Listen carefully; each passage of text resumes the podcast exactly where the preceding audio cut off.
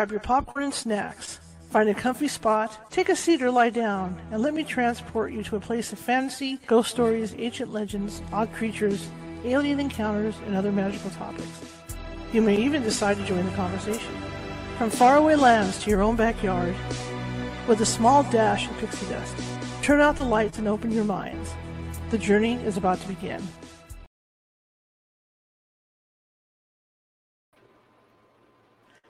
Evening, everybody. How's everyone doing? Happy Wednesday. Uh, last night, you guys got to watch a Best of California Haunts Radio. It's kind of cool to have those, you know. Uh, my name is Charlotte. I'm going to be your host for the next hour. I'm also the owner of the California Haunts Paranormal Investigation Team, based out of Sacramento, California. We are 45 strong up and down the state, which means if you have a paranormal problem or you think you have a paranormal problem, we can get to you, but it's going to take us a couple days. Okay, it might, it might. I'm not going to, and depending on where you at, it might take us a couple days. You know, when people think of California, they think of us like Hawaii, right? Oceans, beaches, that whole thing. Tan bodies and bikinis and clothes. Well, it is like that on the coast. We have a big, we have a huge coastline, so it is like that.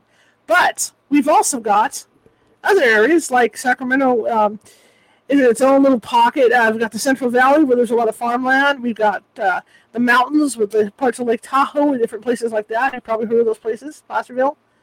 You know, we've got foothills and we've got a lot of farmland. Sacramento's like on the outskirts of farmland. If you go, if you go to our airport, there's nothing but farmland. If you go to Stockton for Sacramento, there's farmland. So you know, we've got all that going on. And then we've got high desert. We've got I say low desert. Ha.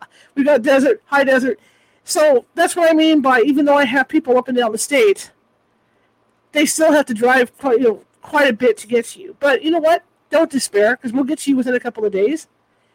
And what, what happens is in between, uh, we have psychics on staff who can call you and talk to you about what may or may, may not be going on in, in your home or office. And a lot of the times they can, they, they can calm down the energy until we get there. So, ah, there's our guest. So, um, yeah, they can do that. Anyway, I want to get right to it tonight. Um, I do have two events going on this weekend. Saturday is going to be the beginning of the uh, meditation club where you can uh, join this club for $25 a month and you will get three to four meditations a week and we will go over health and, and, and everything to help you teach you how to meditate there'll be guided meditations check that out in the description of the show and it's down below the description click on that sign up over at meetup if you're interested in and doing meditations. And I'm looking at starting at doing this three to four times a week and maybe expanding off that. So if that's something that interests you, please feel free to do that. Okay? And that's just something that I think is good for people. I mean, I'm going to handle money, you know, financial meditations. We're going to handle health meditations. I can tell you from experience that when I was diagnosed with congestive heart failure and I started meditating, between eating right and changing my mindset through meditation, my heart got better.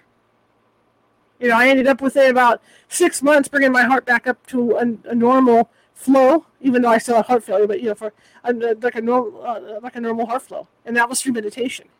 So meditation does work. So if it's something you might be interested in for stress release or whatever, come on over, sign up, the California Haunts Meetup, and we'll get, we'll get going on that. The first one is going to be Saturday at, at 5 p.m. Pacific. All right. So just click on that link down there, and if the link's not there, I'm sure it's there. But if it's not there, just Google California Haunts Paranormal Investigation Team Meetup and then look under events. The second thing that's going on is Sunday I'm teaching a, a psychic development class two. And uh, some people have gone through the first class. You don't have to really do the first class because if you really feel you have psychic abilities, what, what the second class focuses on is trying to hone in to see what those abilities are. You know, you might be you, you might be good at clairaudience, you might be good at clairvoyance, and I do little exercises to see you know what where you might be good at. So yeah, if you want to do that, again, look down at the description of the show, and you'll see that um, that information is there to sign up. And again, if you can't find that, go to the California Haunts Meetup page, and it's right there. Okay. Now, if you're watching from Facebook, and a lot of you are, please be sure to hit that follow button if you haven't done so already. Hit that share button, and do hit those like buttons. Okay, because what that does, it, you know, well, especially if you like what you hear, what that does is it puts us high up, higher up in the algorithm, and Facebook then distribute, uh, you know, sends this out to more people to be seen. All right, and that's why we ask you to share this too. All right, if, if you like what you hear tonight and everything, just share this because we, you know, the, the more people we reach, the better it is for the show. Same thing for YouTube. If you haven't if you haven't subscribed already, subscribe. Hit you know, hit those happy faces. Hit hit you know, hit the hearts. Hit everything, because it helps us. It really it helps us with the algorithm on YouTube as well. And we're trying to build up our YouTube following. Okay, we're trying to build up our following everywhere. That's that's what we do everywhere. So yeah, it works the same on YouTube. And YouTube, there's over there's over 700 videos over there from this show. I was surprised because 2021 I was in this in this in this studio because I did I did I, I did a year in my other studio, the big studio, but I you know the time goes so fast that you know 2021 I was already in this studio, so that that was kind of fun to realize yesterday. You know, so I, I've been doing this for a while. But the thing is, we need, you know, we always need followers and subscribers. So the more the merrier. And uh, I would think you guys would like the show enough to share it with family and friends. And maybe you're sitting there tonight eating dinner listening to me, blah, blah. And, you know, it, and, and, and, and there I go to where Mario goes. Look at that. Blinked out, came back. Bing! But uh, you know, and just share us. That's what we want to do. Like, like we say at the end of the show, if you like the show, share it with five people. If you hate the show, share it with five, with five of your enemies. We're just trying to get the word out about the show. Anyway, you can find us on Facebook under California Haunts, California Haunts Radio. You can find us on Instagram on, on, under Ghosty Gal, all lowercase. You can find us on Twitter under California Haunts. You can find us on Twitch under Cal Haunts, and we're over on TikTok under California Haunts. Okay, that being said, my guest tonight, Linda Lou Long, has written a book about a serial killer, and you know it's kind of Ted, Ted Bundy-ish in that this gentleman nobody suspected that he was like that. Uh, you know, it was one of these deals where he was such a nice guy. I read, I've read part of the book, and yeah, everybody that everybody that realized that, the, that this gentleman, boy, gets hot here under, the lights. I'll tell you. Woo. Um, everybody that was in contact with this gentleman during his spree of killing people has not, but nothing but nice things to say about him. He was the sweetest guy, yada yada yada. But yet, he killed multiple times, multiple times. And I think there's stuff that he has done that that they haven't even linked to him yet. But anyway, we'll get into that. Linda Lou Long is here, and it's going to be a phone. Well, it's going to be a over-the-air inter- interview. No, there's no camera in this. It's going to be an over the uh, over Streamyard interview. So, so I'm going to flash her photo up when she's talking and stuff. But uh, it's going to be an interesting story. I have read about halfway through the book. I get so many books, so I, I, I try to get through at least half to almost full books before I do interviews. But uh, sometimes it's hard. You know, I got I got a bunch of stuff going on. So um, let's bring her on and uh, let's get on with this and learn about the Tuskegee Strangler. Here we go. Hello, Linda. Oh. Let's see. I turn something on here. Let me get the mic on. Let's see. Give me a second here. How about Oh, there you are. Okay, cool. I got you. Scared me for a second too. okay, I, I just hit the wrong button. That's okay. It happens. I hit a lot of wrong buttons. That's my issue. That's what life is, isn't it? Wrong Whatever to my show knows that I'm I'm a button pusher. So you know. I've even had a mic literally like like like you know I have to have the mic strapped in a certain way. And I started the show where the, where the mic has fallen, so I've had a literal mic drop. Yeah. Tell us about you, man. Well, what do you want to know? Tell me everything. No, I'm, how I got into serial killers in the first place. Yes, yes. How did how, how did people get into serial killers? oh wow, great picture. Uh, well, I uh, it was all a part of school. I was in class in a, a master's level uh, serial or not serial um, criminal justice program at uh, Sangamon State University years ago in Springfield, Illinois, and uh, one of the classes I took was uh, serial homicide, and that was with Dr. Steve Egger, and it just it was, you know, I, I thought the class was fascinating, all that good stuff. But the project at the very end of it, of course, the final paper was you would write about a serial killer, and he put a list right. of them up on the bulletin board, pick one. And I said, Well, everybody already knows about all those people. And he said, Well, so find someone no one knows about. And I said, How am I going to do that? And he said, I don't know. Just find someone. So I, I was just, uh, I worked for the government then. I'm retired now, but I worked for the government then. And I uh, was handling some grants and contracts through uh, University of Mississippi. Right. And so I have to talk to them on the phone at least twice a month. And I was on the phone with them one day and I said, Hey, y'all wouldn't have to have any serial killers down there, would you? And uh, he said, Well, yes, as a matter of fact. And he transferred me to their sociology department, who gave me the name of the arresting police officer in Starkville, Mississippi. Uh, and I contacted him, and he was the chief of police by that time, which was several years later, you know, several years after the arrest and everything. And Mm-hmm. so he uh, he couldn't do anything about it. He liked the idea that I was trying, you know, my professor was interested in it. We were trying to pursue it because no one knew about this guy. Right. So he sent me the entire case file in a big box with the confession tape and everything. And he said, There you go. You get to write it now. So I said, Well, okay. And then I took it back to my professor and I sat on his desk. I said, Well, here it is. He said, There you go. There's your stuff. Start writing. And I did I said, Well, I really don't know what to do. And he said, Well, just figure out what kind of story you want to tell and tell the story. And because, see, I had already written about it and uh, written a version for him and his format for a textbook that he has. It's printed now. It's used Mhm. now in colleges. It's serial homicide. Uh, they're all around us by Dr. Steve Egger, and it's in it's being used now. But um, he gave me, I think I'm chapter 13, 12 or 13. But I wrote about this particular killer within his format. You know, he had certain Mhm. things he wanted identified family, occupation, education, things like that. So I went down the same format he had for all the other ones in his book, and I had a chapter out of it. And he, he was the one who told me I should go further with it. And as part of that chapter, I also went down and did a visit. Uh, he was the this killer Jerry Marcus was in Parchman Penitentiary, which is down in Mississippi. So as part of my class project, I contacted, sent the formal letter to the warden and asked for permission and all this rigmarole to get into that place. You know, so I did actually meet him and speak to him personally face to face. And I exchanged letters with him for almost nine years. And he detailed to me other information besides what was already in the case file, but other information mm-hmm. about what he had done and why he had done it. I want to apologize up front. I have your middle name misspelled in there in that graphic. It's L O U and not L O O. God knows what I was thinking. I just noticed it. Uh, That's Yeah, okay. I'm s- you can I'm so it. sorry. Yeah, just just just to let everybody out there know it's L O U. I'm an idiot. It's all good. Well, it's hard for most people to understand, but it's a southern sort of thing. You know, we call each other by two names down here. Right, right, right. Like Lou.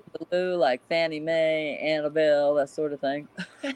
So I, yeah. So I, I do apologize for that. That's You okay. know, I'm interested in you going through those records because as a as a newspaper reporter covering crimes in courts, right. people don't realize what those court transcripts look like. Oh, they're it's so, insane. they are so, and they're numbered line by line. Yes. You know, I mean, yes.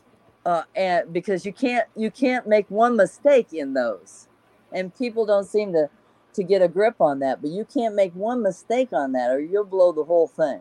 Mm-hmm. Mm-hmm. You know, so it, it's um it can be real involved. I've learned a lot by writing about it. But you know, my own book, you know, that I wrote after the textbook version, the book that's published now, I didn't write it so much about him. I Mhm. wrote it about the girls.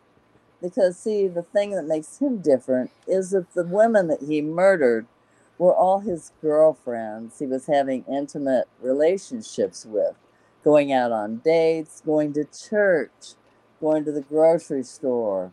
You know, uh, everybody knew them. It it was it started in Tuskegee, Alabama, and everybody knew everybody. Mm-hmm. So, you know, no one even, and he, the girls that he killed, the first two, uh, he killed, he first he got caught attempting to assault two of the girls. they were waiting on their bus there on the university. They were students. And he got out of that charge, and that was reduced. Uh, and his aunt bailed him out of out of the county jail. He had never been in trouble before, and they just thought it was crazy because see, he worked for the university. Mm-hmm. That's how he got there, and he worked as an intern in the hospital there, they had their own hospital on campus to take care of the basically the community, but the student body as well. And uh, that's where he worked. So he knew, you know, it was a small, small university. So you know the students, you know each other, everybody knows everybody. But no one ever dreamed that, well, the first two he got caught, well, that was brushed under the rug and the university didn't want to talk about it. But then the second two, they, it was never revealed that he did it I mean, uh, one of the bodies was never recovered. She was never mm-hmm. found, and the other body was recovered and um, and found. And you know, the only way I was able to get this information because the university, my daughter and I went down there to go to the personnel office to talk to him about him and hiring him and da da da da. And they did not want to talk to us, and we were escorted off campus. Wow. They didn't want to discuss it. They acted like they didn't know nothing and they didn't want to talk about it. I could talk to their legal counsel. And that wasn't what I wanted. so the funny thing was that, you know, Tuskegee University is a very prominent black university, majority black. I think they've got a few whites, I'm not sure, but it's a very prominent university and they have, um, say, a hotel on campus within the school mm-hmm. for families to stay at. You know, when they're there for graduation or ceremonies or whatever, they can rent their room there rather than go to the, one of the hotels. So we had already rented a room to stay in at the campus. So we snuck back on after dark when the guard, you know, the guards had changed at the guard shack and we snuck back in and just went to our room. But once we were in and we got the room, we were trying to figure out how we could get the information I wanted. And I said, "Well, I bet you it's in the student, it's in the library somewhere." Mm-hmm. And so we decided to check the student newspapers. And I went to the approximate dates of when it had happened, and I found articles in the student newspaper about these two students. And that was the only material found, only thing you know, no uh, police reports, no nothing, right. nothing. So essentially, so they, were just trying to cover it up, uh, not cover it up, but not you know not not, not publicize it because they didn't want their university name soiled. Maybe that was it. That's mm-hmm. probably a good part of it. I'm not sure, but they sure did shut it up real quick.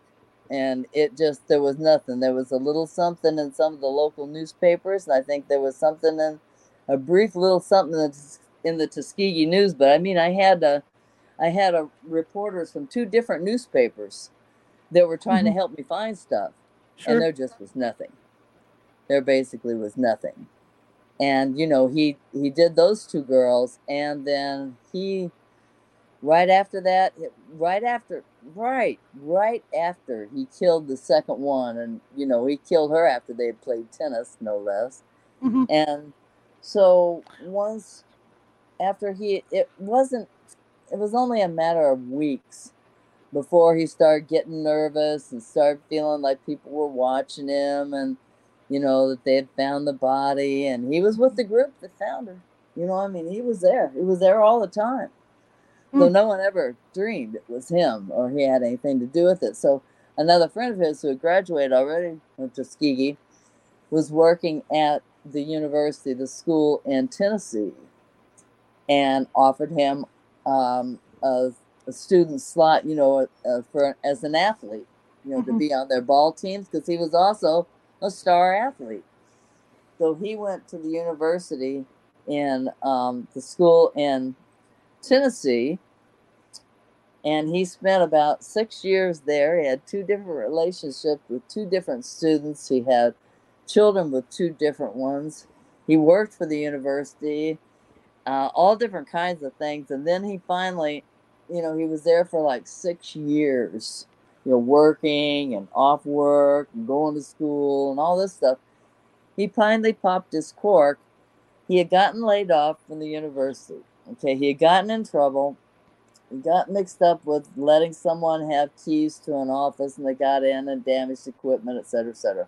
Hmm. So he lost his job at the school and he decided he didn't want to go back to class anymore. He was tired of that too. He had hurt himself and, you know, athletically. I think he Mhm. had done something to a knee or something and he he wanted to go home.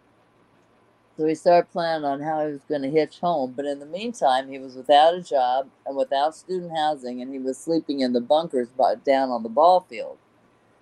Well, he went to the uh, public aid, you know, the government office there, and he got food stamps. Well, he met the woman wh- who worked for the public aid office who got him the food stamps, and he invited her out on a date. And they must have dated for about three weeks before he murdered her. And he and he was out of his pattern with this girl. Usually he he sees a strangler, and uh, hence the name. Right. Uh, but he liked to hand strangle. But this girl, instead, he was different. He was. They were at her apartment, and another tennis game they've been playing, and she came out of the shower, and he took a cable cord off the TV or stereo, whichever, and strangled her with that. And she didn't know why or what, and she's sitting there trying to get him to explain why while he's strangling her. And so she collapses on the floor, but he wants to make sure he's, that she's dead. So he took her back into the bathroom and filled up the bathtub with water and held her under water until the bubbles quit coming up. and then after he did that, he dried her all off. He redressed her in her pajamas. He positioned her in bed with a picture of her and her husband laying on the bed beside her and a little note that he scribbled on a piece of paper saying, Mhm. I hate you, Arthur, which was her husband's name. hmm And he left her. Well, when the authorities found her body, say, I think it was about four days later, and when they found her body,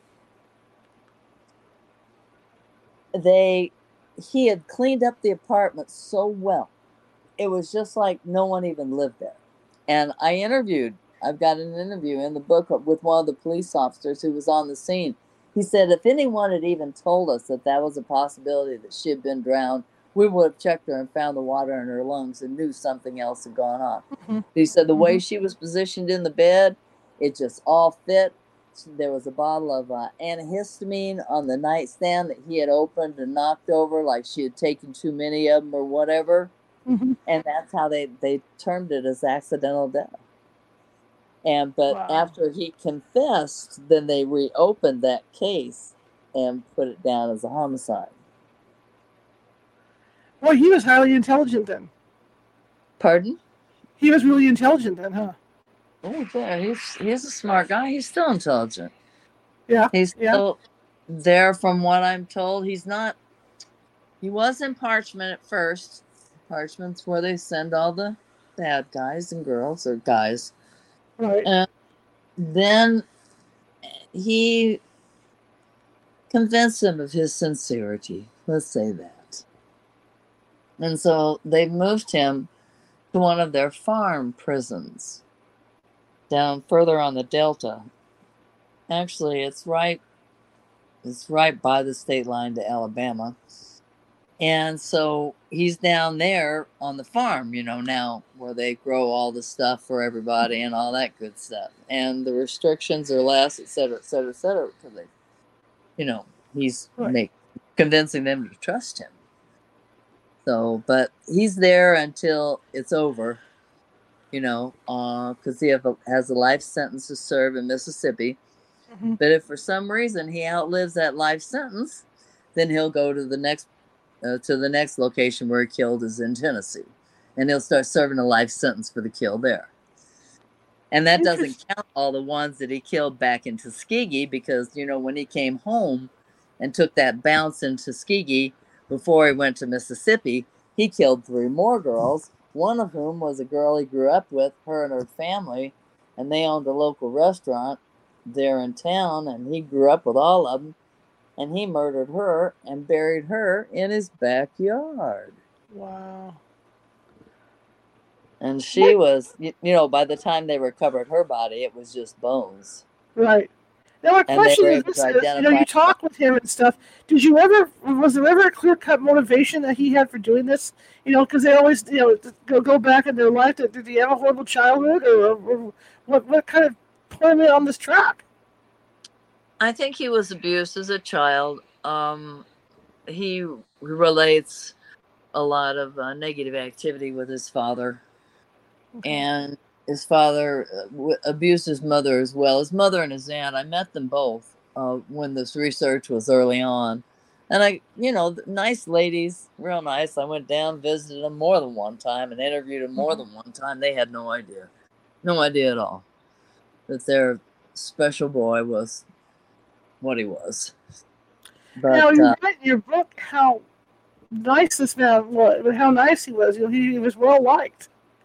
Yeah, he had always been, you know, and he, like I said, he his mom lived in one house and his aunt lived next door, and he would go over and when his aunt had a heart attack or a heart issue, while she worked at Tuskegee too, and she worked um, in Central Supply, I believe, mm-hmm. and she's the one that got in that job. So she had a heart issue and she had to quit. So that's part of why he came home and went back to work there so that he could take care of her. And, you know, when he came back that second time, he worked on campus again. Except they didn't hire him this time. He got hired by a construction crew that was building on campus. But he still managed to get back on campus, and that's how he got back at those other girls. Mm-hmm mm-hmm. you know, because they were students. So he was able to get to them when he had authorization to be on campus grounds, which he did, and he killed them. It's interesting because you know, as you're talking about this and him being on campus, I think of Ted Bundy too, because Ted Bundy was always going to college during mm-hmm. his days, and I just wonder if it's a thing. Like you say, I, it's a thing because it's, you know, once they have permission to be on campus, it's it's, it's easy access to the girls. Right. Exactly. Well, this is a um, this is uh, all of these murders were he killed black, black on black, okay. and there wasn't any sort of uh, white up white things to do with this at all because it, it's mostly a black community down there. So that didn't, you know, racism, none of that stuff even played a part here.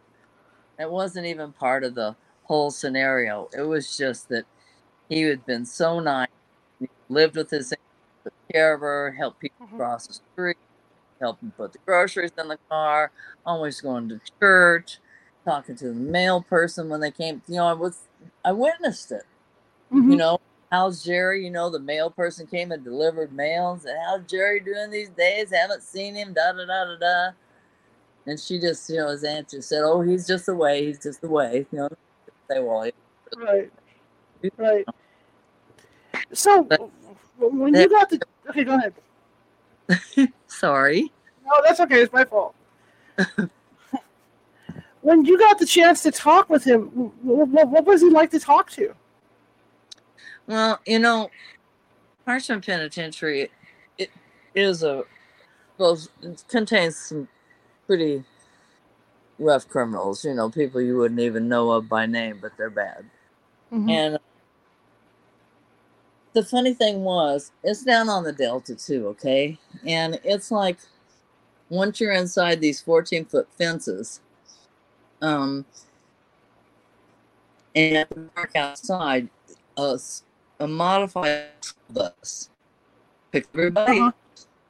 They get on the school bus and drive from building to building. They're like these modulars, you know, these little modular mm-hmm. buildings, and everybody lines up and comes off the bus goes into the building, goes through the security, comes back out the door, back on the bus, back to the next stop. And you go mm-hmm. through about four of those for all these security checks. And then you finally get to the building, and the only real building, you know, brick and mortar building there was out there, big concrete block thing. And maybe you remember, and maybe I'm not sure what it's like out in California, but back in the day, we used to have, you know, the gymnasium, okay, and had the Mhm. wooden fold out seats that would pull out and push them back, and they'd have the basketball hoops and stuff, and and the gym doors would have that metal and the glass. Remember that woven Mhm. metal that would be in the glass, so the glass wouldn't Yep. break when the balls hit it. So Yep. this is exactly what that place was like. And at the very end, when we got into that main building, we came up to the next table. Three uh, female security guards are sitting there. You go through the showing of IDs and everything because you weren't allowed to carry anything. So I'm not really No. sure why they had it by going through all these screenings for security. But anyway, then they open the door and you go out into the gymnasium and there were tables and chairs and everybody was having a big picnic. All these individuals, which I didn't know you could do it, had brought sacks of food into the prison and they were all sitting around the tables, kids running and playing all over the place. I'm sure if they'd had pets, they'd been everywhere too. And they mm-hmm. just turned everyone loose together, Wow. you know? Right. and he didn't come out right away. And you know, I went back up and I said, "Well, I'm not sure where he's at, but he hasn't come out yet." And they said, "We'll go back and check." And he's a narcissist, real narcissistic. So I guess he was making sure he was all dressed proper. But you know, he came out, and it almost looked like his prison uniform was pressed. You know what I mean? Yeah. I mean, it was almost like he had taken an iron to it and pressed it. His fingernails were all perfectly filed, and his hands, everything. Just his hands. Hands always interest me with people. Mhm. And I wanted to see his hands. I said, "Let me see your hands." And he shows me his hands, both sides, and his manicure. Like, or I mean, he had done his nails clearly himself, but it was just so neat and so clean, and everything. And you know, I sat beside him, and I kind of made a noise, and I scratched my head, and I turned away, and he said, "What? What's wrong? What's wrong?" And I said, "Well, I expected like blood dripping from your fingers or something." You know, I Mhm. said, "You're just too nice a guy." And he Mhm. said, Yeah, I'm that way. And he laughed. You know. so he's just a nice guy. I can't explain any other way. You wouldn't have any idea, any perception, any anything that Mhm. he would what he is. And he, you know, he's told me, you know, in the letters before, he said, uh, you know, I'd, I'd like to get out and stuff, but I would probably kill again. Yeah. You know, and he See, at just least he realized it. A lot of those guys, yeah. Hey, he just says he will. The people that haven't gone to visit anybody in prison or in jail, um, or you know, high security jail, it's unnerving. It's, it's an unnerving experience.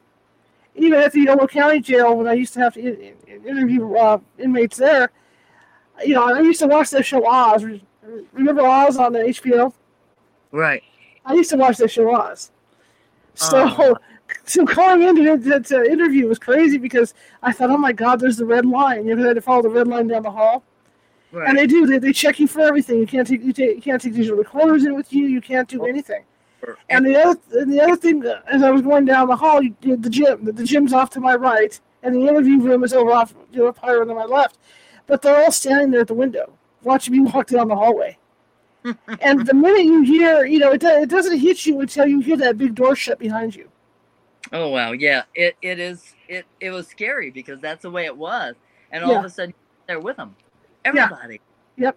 It was just like a madhouse. And, and it wasn't really. I mean, everybody was just having happy family stuff, but you know, in Illinois it ain't that way. Mm-hmm. You know, if you're gonna go visit someone, you're in a small restricted setting with less than ten chairs and you Mhm. know, guards. This wasn't like that at all. This was like a Sunday picnic. That's unnerving. You know, he was open with you about, but well, like when he told you, he said, um, you know, I'd like to get out, but if I get out, I'm sure I'll kill again. Was he open about what he had done?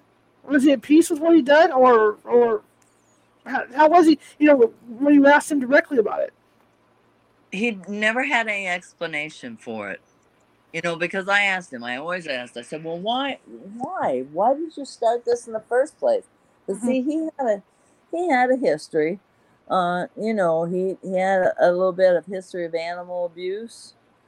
And, um, you know, he was caught doing things to animals and stuff. And so he had a history. He was implicated in some fire setting. Mhm. Uh, his own house caught fire and burned. Uh, of course, they stopped the fire, but still, there was a fire. And and then, oddly enough, while he was there, he was in Tuskegee at the time. By accident, I was on the square. You know, Tuskegee's one of these smaller towns. They have the county square with the county building and all that stuff. Mhm. And I was out there and I ran into some fellow who was out there with his car and he was rubbing the hood. And I said, pretty nice car you got there. And I found out it was the assistant DA. And he Hmm. invited me up to my office, up to his office, and we talked about it. And apparently, one of his nieces was one of the victims. Okay. And so he was all full of all different kinds of information. But he told me that when I found evidence of it after the fact, that the original courthouse that had all the paper copies, see, when Marcus was in all that trouble, there were no computers. Mhm. You know, everything was in paper still, paper files, typing, that sort of thing. And uh, the courthouse, uh, or I mean, the not, it wasn't really the courthouse per se, it was the records section. Mhm. Caught fire and burned, and all of those records were lost. And he was there at the time, but no one actually was able to say he did it because at that time they didn't know who he was. They Mhm. didn't know this. But uh, it caught fire and burned, and, and he had thought, I guess, he had implied that he had thought he would all the records would be lost. But then the assistant DA told me, no, we had copies in another location, and he led me to another file that I went over to the courthouse and got copied out. You know, that gave me more information on. it. I thought that Mhm. was kind of accidental that I ran into this fellow, and I was going to come back and interview him a second time to find out more about his niece. But um, he had a heart attack uh, at a Fourth of July celebration, so I never got to make contact again with him. These people are all passing away. You Mhm. know, mother's gone now, the aunt's gone now, and I've never really had any contact with the family because this isn't about the family per se Mhm. Mhm. you know, he has a brother and sister and such, but this isn't about them. This is about him. Mhm. So their names don't appear in it anywhere. You know, their names are not in in anywhere. Nothing. Now the aunt and the mother, yes, and the, and the I mean their name is mentioned, but there's no information about them. No, no nothing because this wasn't about them. This was about him and about his victims Mhm. you know, a lot of things people will get off on the family and this and that and the other, but no, no, I didn't want to bring that into it. I wanted it to be about him and and the girls, not Mhm. about anyone else. Mhm. Do you think that uh, they know exactly how many he killed, or, or did you think there's still people out there that he killed that they can't find? Oh yes, it's, there's others. Um, he told me that there were others, but he never talked to me any further about it. Mhm. Um, he, he said, and and there were times when he was married to his high school sweetheart. Uh, the doctor she worked for at the VA moved his practice down to Baton Rouge, Louisiana, and he helped them load and unload U-Haul equipment and take that down there. Okay, so he was in and out of Baton Rouge more than one time, Mhm. and that's an easy place for people to disappear Mhm. down there. It's easy for people to disappear. And so, you know, he could have killed people that they wouldn't have even known were gone. Right, right. You know, he never told me any more about it. And I wanted to have another interview, you know, with Mhm. him and talk to him some more. And I may yet try to Mhm. revisit him again because I was the only person that ever visited him. And I don't think he's had a visitor since.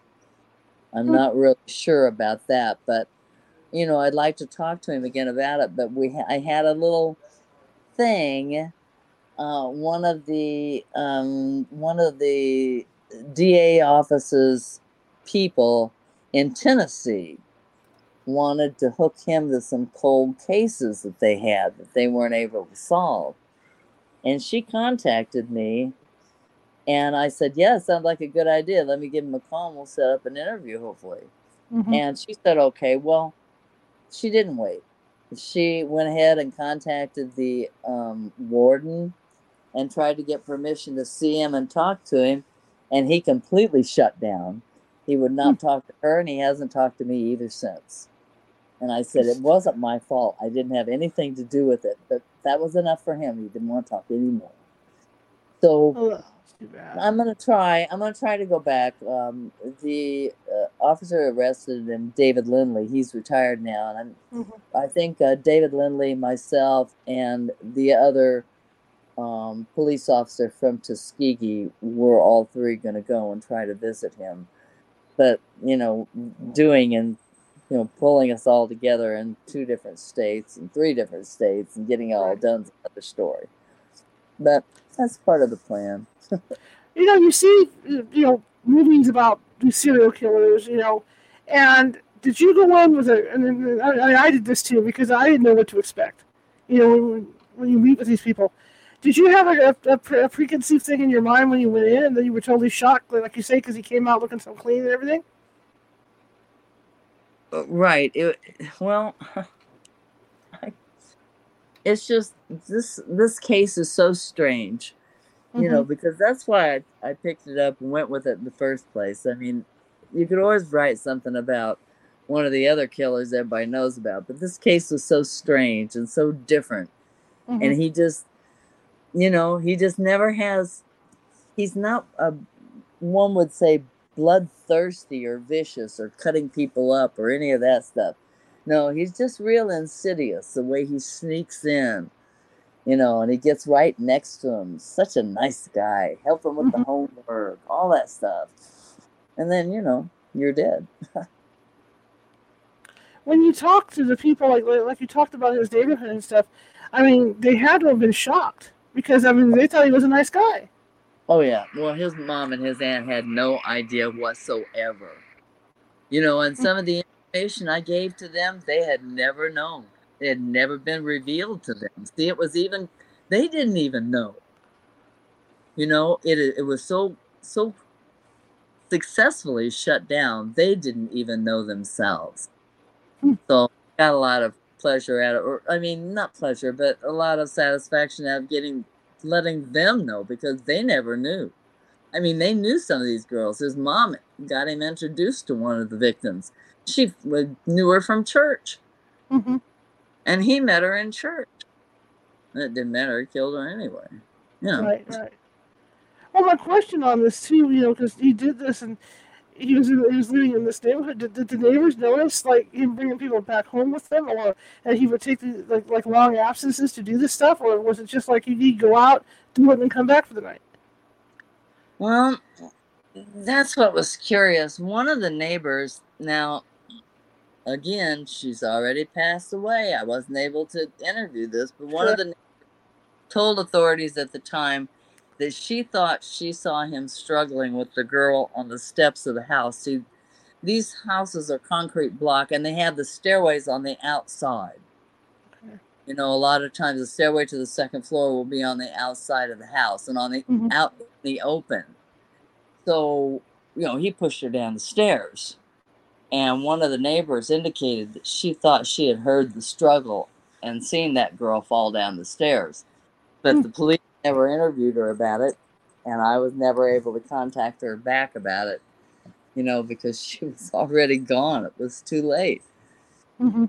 You know, it had just laid for so long and she was gone. I couldn't interview her. So mm-hmm. that's a problem with a lot of this. I've it's almost been impossible to find people to interview that remember it or had something to do with it. Now, when when the book was written, that was another story. That was several years ago when I was able to get all those interviews in. But today, I don't know who will be left. You know, I mean, you know, David's left. Uh, you know, the arresting officer and and Al Kindle, who is the uh, officer in Tuskegee, the investigator who knew Marcus for years and he knew he was guilty, but he just couldn't catch him. And that was so irritating for him because he couldn't catch it. and then he made that mistake there in uh, Mississippi, and well, he got caught. Right. How many uh, murders are known that, that he did? Seven. Seven? Okay. That was over 16 and a half years time. Wow. That time went by during during which he murdered these women. Wow. Now, the first one you talked about. I call them girls too because they were Right. so young, you know. Right. But yet women, but yet they were girls. You know when I they were Right. so young. So you, you you call you know you call him a narcissist. You think because it's it kind of you know like I said it parallels kind of like what what Bundy did because Bundy would wash their hair you know and stuff like that.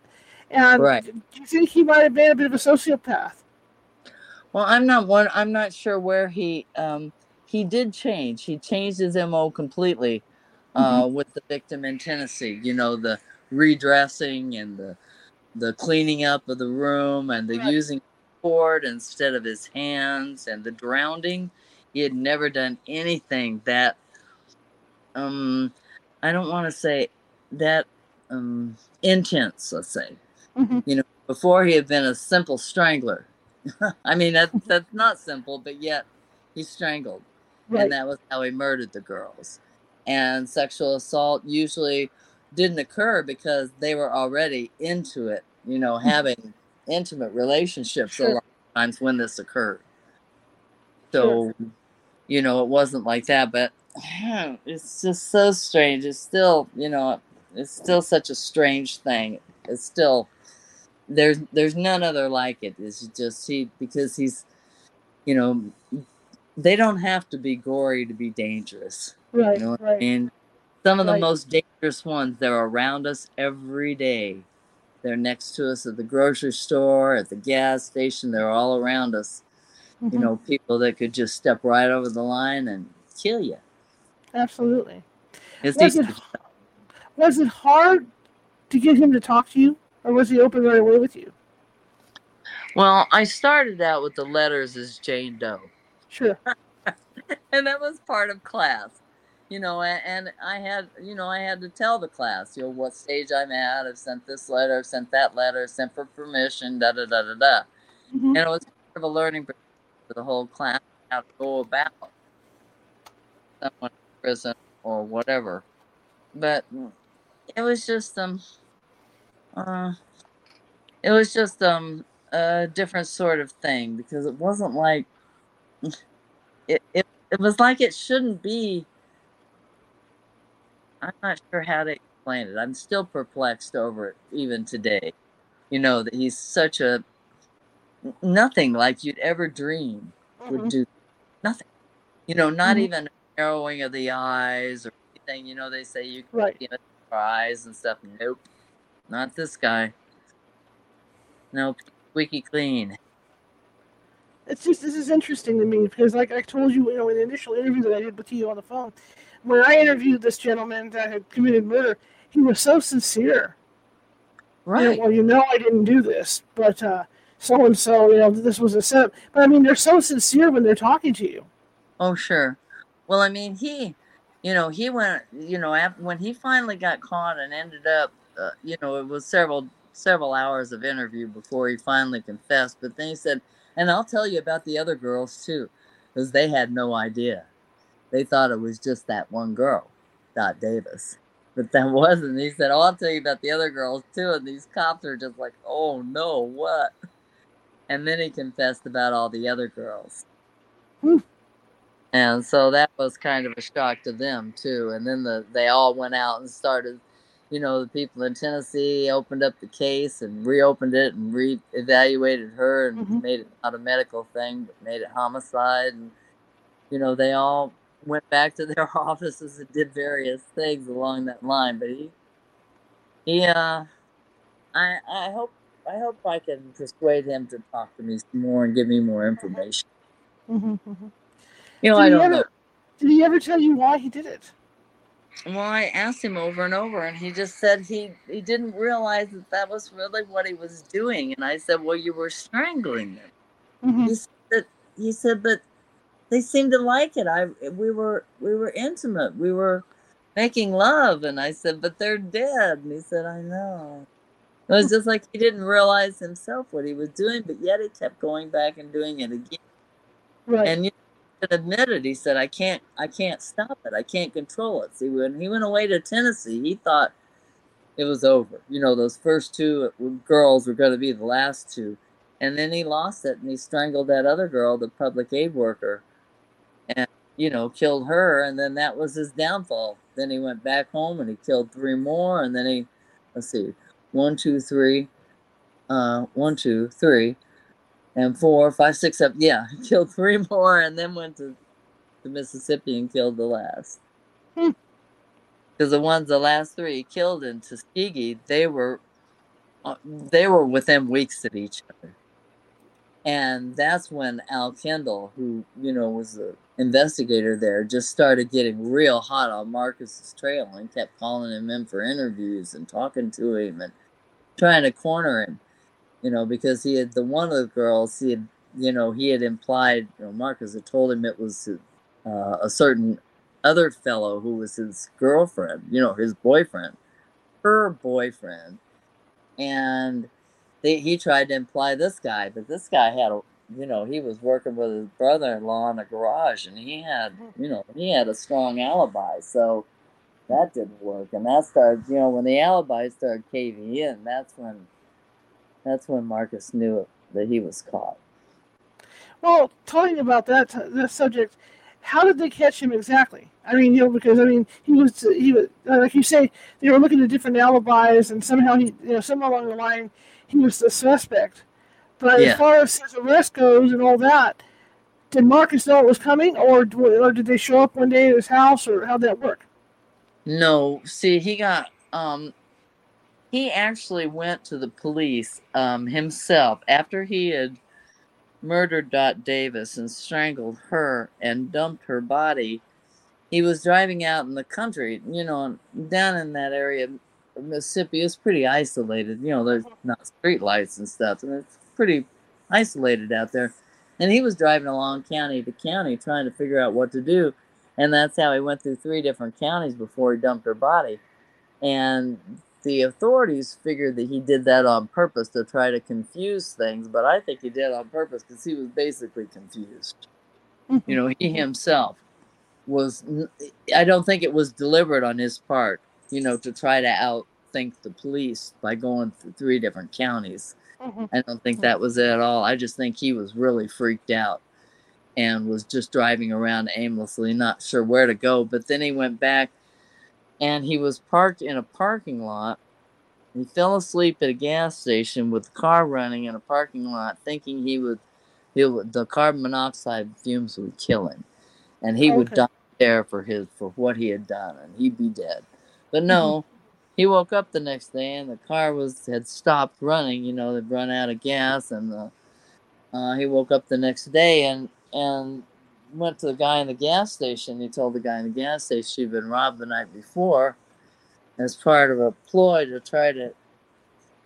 I'm not sure what he was trying to do, but just as part of a ploy that he had, you know, that's why he was there and he had been assaulted and all this good stuff. And so he tried to talk out of the, this was in Columbus, Mississippi, and he tried to talk the police out of that. You know, that was what happened. He was assaulted and da da da da da and you know he tried to go to the police and get them to help him mm-hmm. you know, he had been assaulted it was him you know that some guys had assaulted him so mm-hmm. that's how he got caught okay. and the guys see there wasn't a lot of a lot of things that steve dr steve egger talks about is linkage blindness mm-hmm. and that's something he designated himself and that is that um, like state police county police city police sheriff all that they don't have a, a line of communicate. You know what I'm saying? You've seen it. Uh-huh. Right. You know, they don't they don't share information. You know, they may find out something and call them and tell them something, but they don't openly share information because everybody seems to want to get it 1st mm-hmm. You know, to to get the catch first, to get the arrest first, or whatever, and they won't share information. Well, that's what was going on down here, mm-hmm. and no one really knew you know the the ones in Columbus didn't know that he was already suspected in Starkville and that mm-hmm. they were trying to you know pull him in on all that. So that's how they finally caught him. Mm-hmm. Was that he had tried to go to the police himself, uh, indicating that he had been assaulted, Mm-hmm. and see, that does that never works. but he figured if he went to them, they'd know he was innocent. yeah. hmm Um, you know you, you kind of talked about him hurting animals when he was younger. What when? How old was he when he did his first his first kill? That's not an animal, just a human. And when he when you mean when he what now? Repeat that. How old was he when he when he killed his first victim? Well, he did this stuff with the animals and all this when he was between 8 and 9 and 10, 12 years mm. of age. And then when he got a little bit older, um, you know, high school started interesting him, you know, junior high and high school started interesting him in sports and stuff. And he really got away from the um, animal exploration, let's say Mm-hmm. and all of that. Uh, but um, he had uh, his aunt had found um, a doctor's bag. You remember? Well, back in the day, doctors, you know, would do their house calls and they'd have that black leather bag. Right. She found a doctor's bag back in a um, a small shed that was on the property where he used to do some of his things with animals. And she was out there and she found it and she didn't know where it had come from and she left it alone but she mentioned it to him and it disappeared after that but he had stolen that i suspect from the hospital and that's the equipment he was using to um, operate on his animals or whatever he was doing with them Hmm.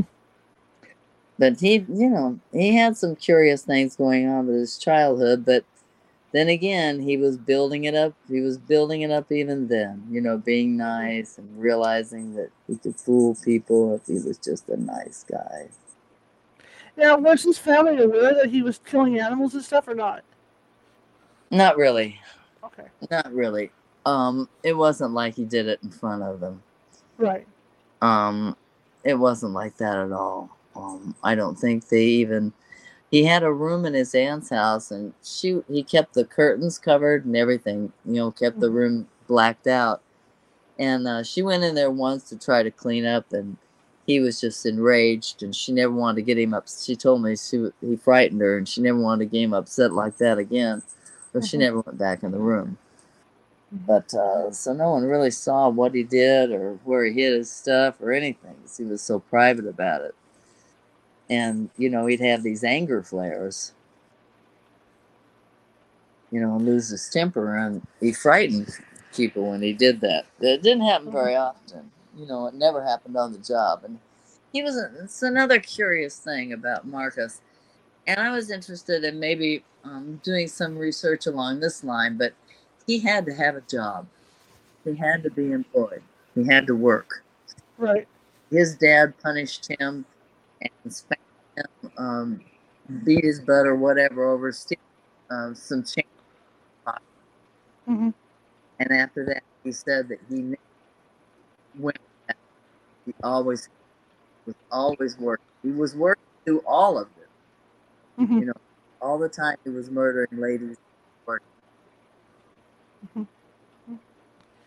So what makes this so interesting too is that he admits to what he did, and he he admits to saying, "Hey, you know what? Well, like you say, you know, if I get out, I'll probably kill again." But, but I mean, he he was well aware. It wasn't one of these cases where he would kill somebody and it was, like a blackout or something, you know, to where he would forget because he knew exactly what he was doing. Right. They just put it aside. Yeah. You know, it's just like put it, put it make it go away, and that's what he did. I think time when he went to Tennessee, he thought that if he changed his life, hmm he left his his wife in uh, in Mississippi or shoot in Tuskegee because he was Mhm. married there, and he left her there to go back to school, and uh, they never got back together after that. I mean, never, you know, were husband and wife again after that. Of course. Of course. And when he left, that was when he had those two different relationships with two different women on the campus there in uh, Tennessee. hmm So Is it- Go ahead. It was-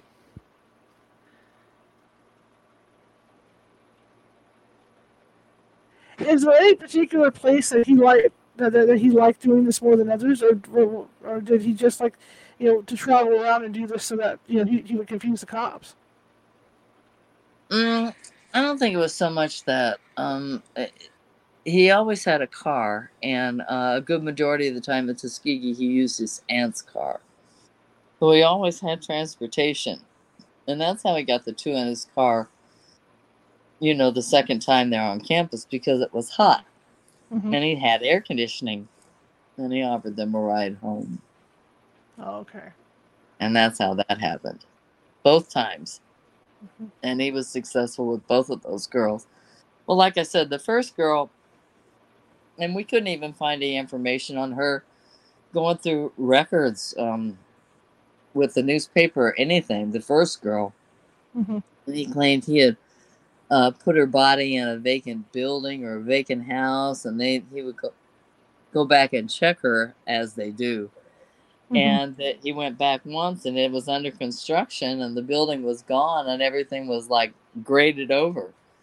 So he said he didn't know whatever happened to her, and that was why he drowned the the girl in Tennessee, the woman in uh-huh. Tennessee, because he was afraid somehow that girl was going to come back someday and accuse him, and he was going to get caught.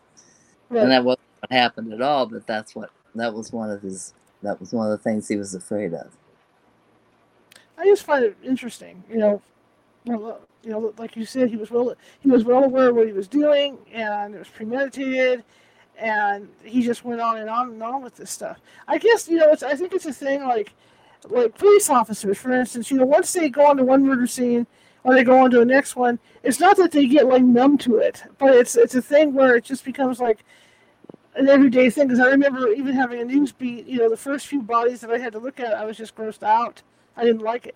But then as time went on, I just kind of I, I just kind of refocused on it as being a job. You know, okay, they're there. They're, you know, they're, they're, the bodies are they're, they're no longer there. So I wonder if that's how he was looking at it. It's just desensitizing. Yeah, yeah. You know, and I think that's like just step aside.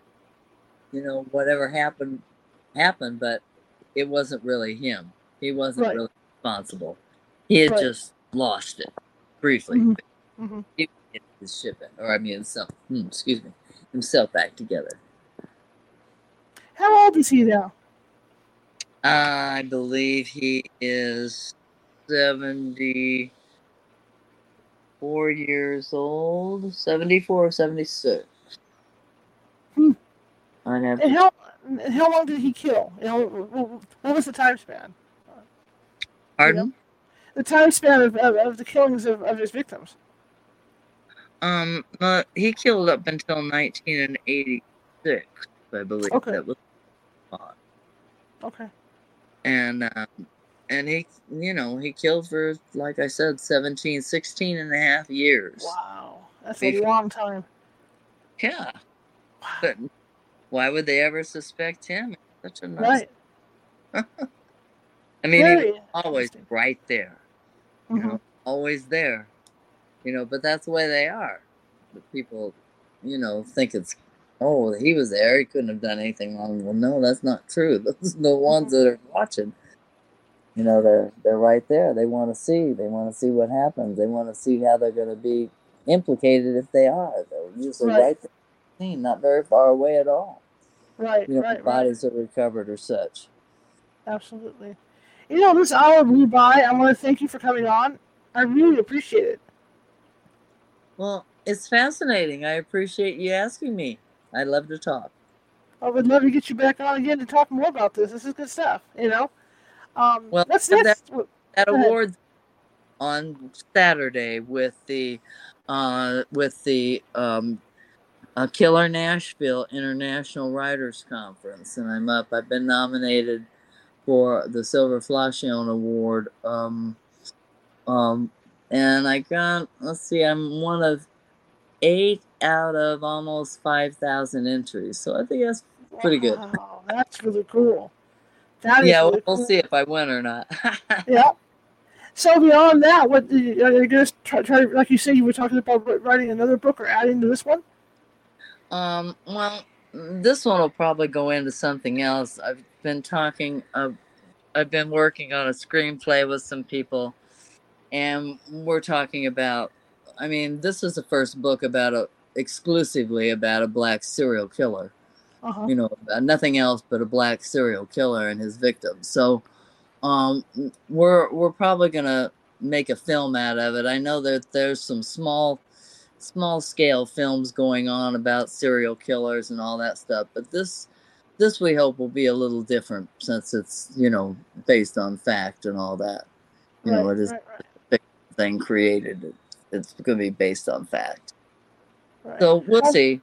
We'll see. Mm-hmm. But I got another one coming out. I'm I'm working on uh, with my publisher and another author that he has. Um, um, a version of John Wayne Gacy. Oh, I cool. the book because John Wayne Gacy was first before he did any of those other things. He worked in Springfield, Illinois, when he was 22 and 23 and 24 years old. Actually, half of 24 before he left but I think he killed there first. And I've got interviews and stuff going on. And there was a body they recovered from the old building he used to work in that was abandoned. And it was the body had been stuffed down the chimney from the roof, which only could have been done from inside the store and a certain door to reach the roof. It wasn't public access. So, you know, I got the autopsy on that and we're working on that too. So. Well, I'll have to get you back on with that one. Uh, a couple of years ago, I interviewed his attorney. His oh yeah. Attorney. Oh yeah. Yeah, yeah. I, I met him before, and I've told him these things. But you know, they had the kills in Chicago. That's all mm-hmm. they needed. You know, they had the bodies, they had the kills. They didn't need any more anything. But I think that he was young, and I think he started he started in uh, he started in Illinois in Springfield in the capital, and I'm almost confident he did. I've got information, and it, there's a there's a little bit in the book about that too. Okay, cool. Not much, but a little bit, just a tease, you know. Absolutely. Well, I want to thank you again, and I'll, we'll be in touch. I'd love to have you come back on and talk about stuff. This is fascinating okay. to me. Oh, sounds like fun. All right. Well, you had a great. Oh, how can people find you? Um, it's Google. All you have to okay. do is Google Tuskegee Strangler, and it comes up in all languages. Sounds good. All right, Linda, you have a great rest of your evening. All right, thank you. Bye bye. Bye bye. That was fascinating. It takes me back to my roots, back to my my, my, my in that news beat to uh, as a crime reporter fascinating stuff, fascinating stuff. And the book, like I said, I, I read a good chunk of it. It's a great book. So if you, if you guys want to read it, a great story, this this is the one for you. Tomorrow we're shifting gears. We're shifting things around a little bit. Nancy Matz is going to be on tomorrow because our guest for Friday, uh, the, the, the astrology uh, house, the, the, astrology house uh, psychic, uh, requested that uh, she be on Friday. So Nancy Matz is going to be with us tomorrow, and we're going to be talking about how to let me read this. I came up with the topic, you know. Ah, it's, it's, it's figuring out your own intuitive self and, and, how to deal with that. So Nancy's going to be talking about that, so you get to learn how, how to figure that out. Anyway, I want to thank everybody for coming tonight. I really appreciate it. Again, if you're watching from Facebook and you haven't done so already, you like what you heard, please be sure to hit that follow button and leave me some thumbs up and some happy faces, or like Jerry did, a nice little shock face. That, that works too. Any kind of face like that. Just smile. Show me some love. Same thing over YouTube. Show, show me some love and sign up and subscribe because we we have a lot of stuff going on during the week.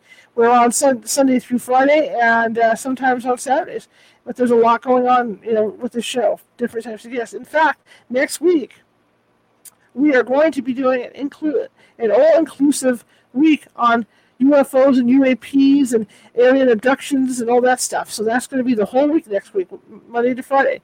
So you don't want to miss that. So put that on your calendars and stuff. Anyway, I want to thank you all, and I really appreciate it. If you like the show, share it with five people. If you hate the show, share it with five of your enemies. You know, we're equal opportunity here, and we're always looking for people to follow us and subscribe and all that stuff. You know, the more word of mouth that gets spread, the more people see the show. I mean, look Look how much we've grown over the last year. This year has been a huge leap in growth wise. So I'm real excited. So anyway, um, thanks everybody. I'll show you the you can, uh, look at her book uh, one more time, and then I'm going to sign off here. So here we go.